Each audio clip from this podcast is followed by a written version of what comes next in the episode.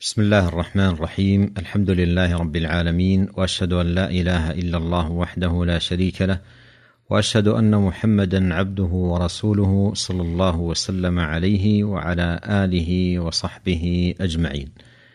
أما بعد ذكر كيفية كان كلام رسول الله صلى الله عليه وسلم أي بيان صفة كلام رسول الله عليه الصلاة والسلام. قال ابن القيم رحمه الله كان صلى الله عليه وسلم أفصح خلق الله وأعذبهم كلاما وأسرعهم أداء وأحلاهم منطقا حتى إن كلامه لياخذ بمجامع القلوب ويسبي الأرواح ويشهد له بذلك أعداؤه وكان إذا تكلم تكلم بكلام مفصل مبين يعده العاد ليس بهد مسرع لا يحفظ ولا منقطع تتخلله السكتات بين أفراد الكلام بل هديه فيه أكمل الهدي. قالت عائشة رضي الله عنها ما كان رسول الله صلى الله عليه وسلم يسرد سردكم هذا ولكن كان يتكلم بكلام بين فصل يحفظه من جلس إليه. وكان كثيرا ما يعيد الكلام ثلاثا ليعقل عنه وكان إذا سلم سلم ثلاثا. وكان طويل السكوت لا يتكلم في غير حاجة. يفتتح الكلام ويختتمه بأشداقه ويتكلم بجوامع الكلم فصل لا فضول ولا تقصير وكان لا يتكلم فيما لا يعنيه ولا يتكلم إلا فيما يرجو ثوابه. انتهى كلامه رحمه الله. عن عائشة رضي الله عنها قالت ما كان رسول الله صلى الله عليه وسلم يسرد سردكم هذا ولكنه كان يتكلم بكلام بين فصل يحفظه من جلس إليه أخرجه الترمذي. وقد ورد الحديث في الصحيحين بلفظ لم يكن يسرد الحديث كسردكم. وورد أيضا فيهما بلفظ كان يحدث حديثا لو عده العاد لأحصاه. قولها ما كان رسول الله صلى الله عليه وسلم يسرد سردكم هذا أي لا يأتي بالكلام سريعا هدا عجلا متلاحقا ولكنه كان يتكلم بكلام بين فصل.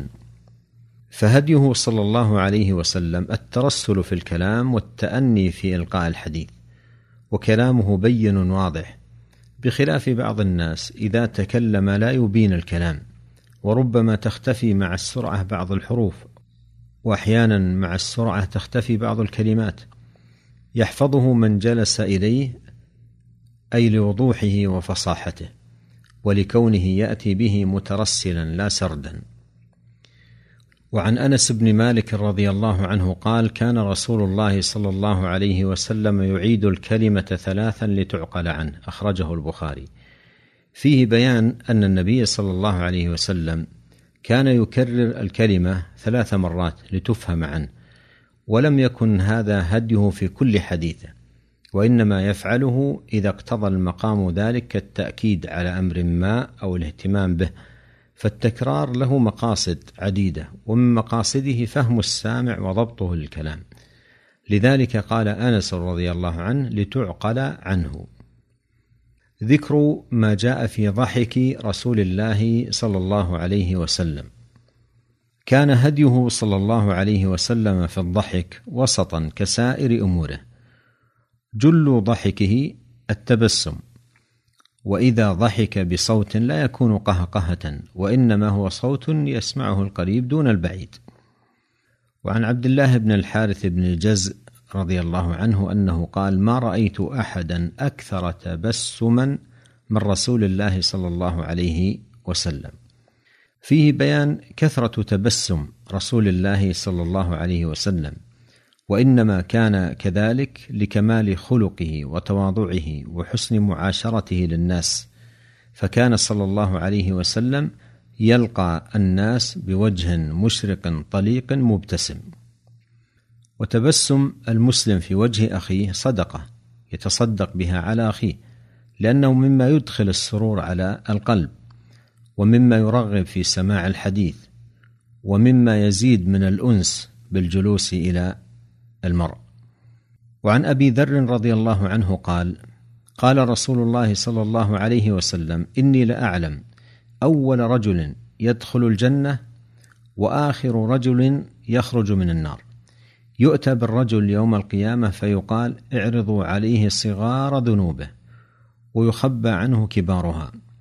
فيقال له عملت يوم كذا وكذا كذا وهو مقر لا ينكر ومشفق من كبارها.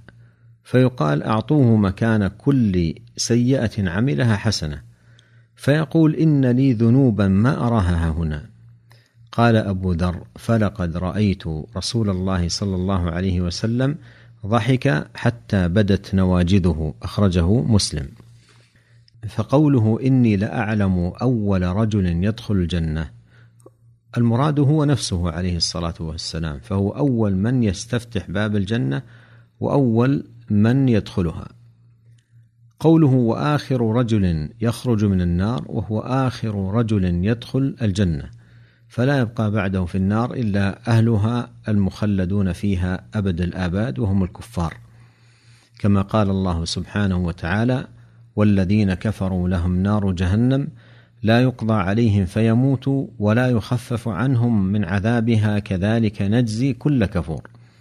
وهم يصطرخون فيها ربنا أخرجنا نعمل صالحا غير الذي كنا نعمل. أولم نعمركم ما يتذكر فيه من تذكر وجاءكم النذير فذوقوا فما للظالمين من نصير. فهذا الخلود إنما هو في شأن الكفار. أما عصاة الموحدين الذين دخلوا النار بسبب الذنوب التي يدون الشرك فهم يخرجون منها دفعات كما جاء في صحيح مسلم عن أبي سعيد الخدري رضي الله عنه أنه قال قال رسول الله صلى الله عليه وسلم أما أهل النار الذين هم أهلها فإنهم لا يموتون فيها ولا يحيون. ولكن ناس أصابتهم النار بذنوبهم أو قال بخطاياهم فأماتتهم إماتة. حتى إذا كانوا فحما أذن بالشفاعة فجيء بهم ضبائر ضبائر فبثوا على أنهار الجنة. ثم قيل يا أهل الجنة أفيضوا عليهم فينبتون نبات الحبة تكون في حميل السيل. فقوله صلى الله عليه وسلم ضبائر ضبائر أي دفعات دفعات وسبب ذلك أن كبائرهم متفاوتة. فلهذا لا يخرجون من النار دفعة واحدة بل يخرجون منها دفعات دفعات.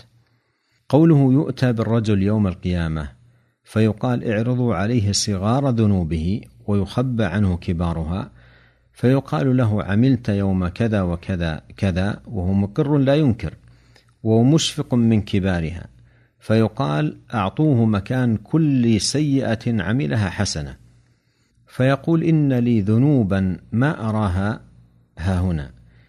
فهذا يبين ما دل عليه قول الله سبحانه وتعالى إلا من تاب وآمن وعمل عملا صالحا فأولئك يبدل الله سيئاتهم حسنات وكان الله غفورا رحيما.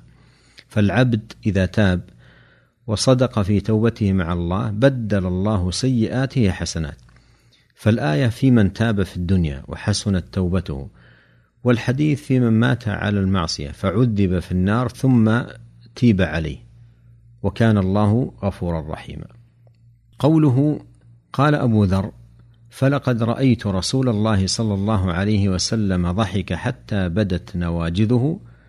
ضحكه صلى الله عليه وسلم هنا استشعار لفضل الله عز وجل وعظيم منته ورحمته بعباده. وعن جرير بن عبد الله البجلي رضي الله عنه قال ما حجبني رسول الله صلى الله عليه وسلم منذ أسلمت ولا رآني إلا ضحك. أخرجه البخاري ومسلم. يقصد بالضحك التبسم وقد ورد الحديث من طريق أخرى بذكر التبسم. فعن قيس عن جرير رضي الله عنه قال ما حجبني رسول الله صلى الله عليه وسلم ولا رآني منذ أسلمت إلا تبسم. أخرجه الترمذي. وعن عبد الله بن مسعود رضي الله عنه قال قال رسول الله صلى الله عليه وسلم إني لأعرف آخر أهل النار خروجا. رجل يخرج منها زحفا. فيقال له انطلق فادخل الجنة.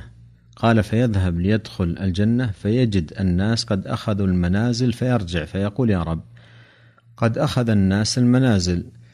فيقال له أتذكر الزمان الذي كنت فيه؟ فيقول نعم. قال فيقال له تمن. قال فيتمنى. فيقال له فإن لك الذي تمنيت وعشرة أضعاف الدنيا. قال فيقول تسخر بي وأنت الملك. قال فلقد رأيت الرسول صلى الله عليه وسلم ضحك حتى بدت نواجذه أخرجه البخاري ومسلم. قوله أتذكر الزمان الذي كنت فيه؟ أي هل تذكر من الخيرات والنعم والاماني والرغبات التي كنت فيها في زمانك لما كنت في الدنيا؟ قوله فإن لك الذي تمنيت وعشرة أضعاف الدنيا.